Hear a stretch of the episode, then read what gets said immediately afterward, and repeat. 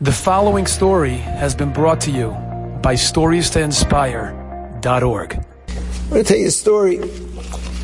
The middle 90s, when the dot com people were getting rich overnight, there was a couple, a young couple here in Flatbush. A man became a multimillionaire overnight, literally. In six months, he went from a little guy to having uh, tens of millions of dollars. And he went to Eretz Yisrael, he went to Reb Chaim. And he told Reb Chaim he's worried for Ayin Hara. He dived in the same shul with all his friends. He lives on the block with all his friends. And suddenly he's got, you know, got 80, 90 million dollars.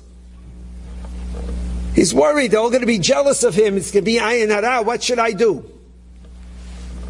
So Reb Chaim said to him, so you quit your job, you're learning in the Kollel in the morning? He said, no, no. Matter of fact, I'm busier than ever. I can't quit my job now. So he said to him, Well, do you have more chavrutot over the day, over the night? He said, More chavrutot. I can barely keep up with the ones I had. So Reb Chaim looks at him and says, So why would anybody be jealous of you? He meant it. Because he looked at the world the way the world is.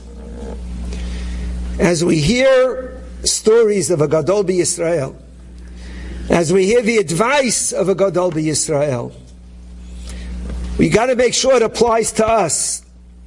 We have to take a little bit of it with us. The long arm of Reb Chaim, it's touching people all over the world. Don't let the moment pass. Let it touch you a little bit. Over this Shabbat, all of the Jewish magazines and the newspapers, they're going to have stories people have of being Bereb Chaim.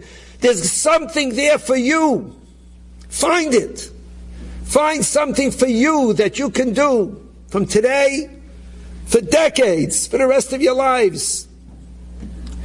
I had this chus to be by Reb Moshe Feinstein.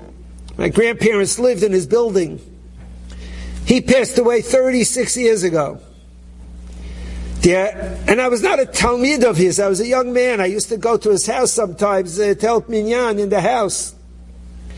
But I took little things from him that 36 years later I'm still doing. Grab something from all the stories you hear from Reb Chaim, all that Hagot Tovot. Take something, let something stick with you.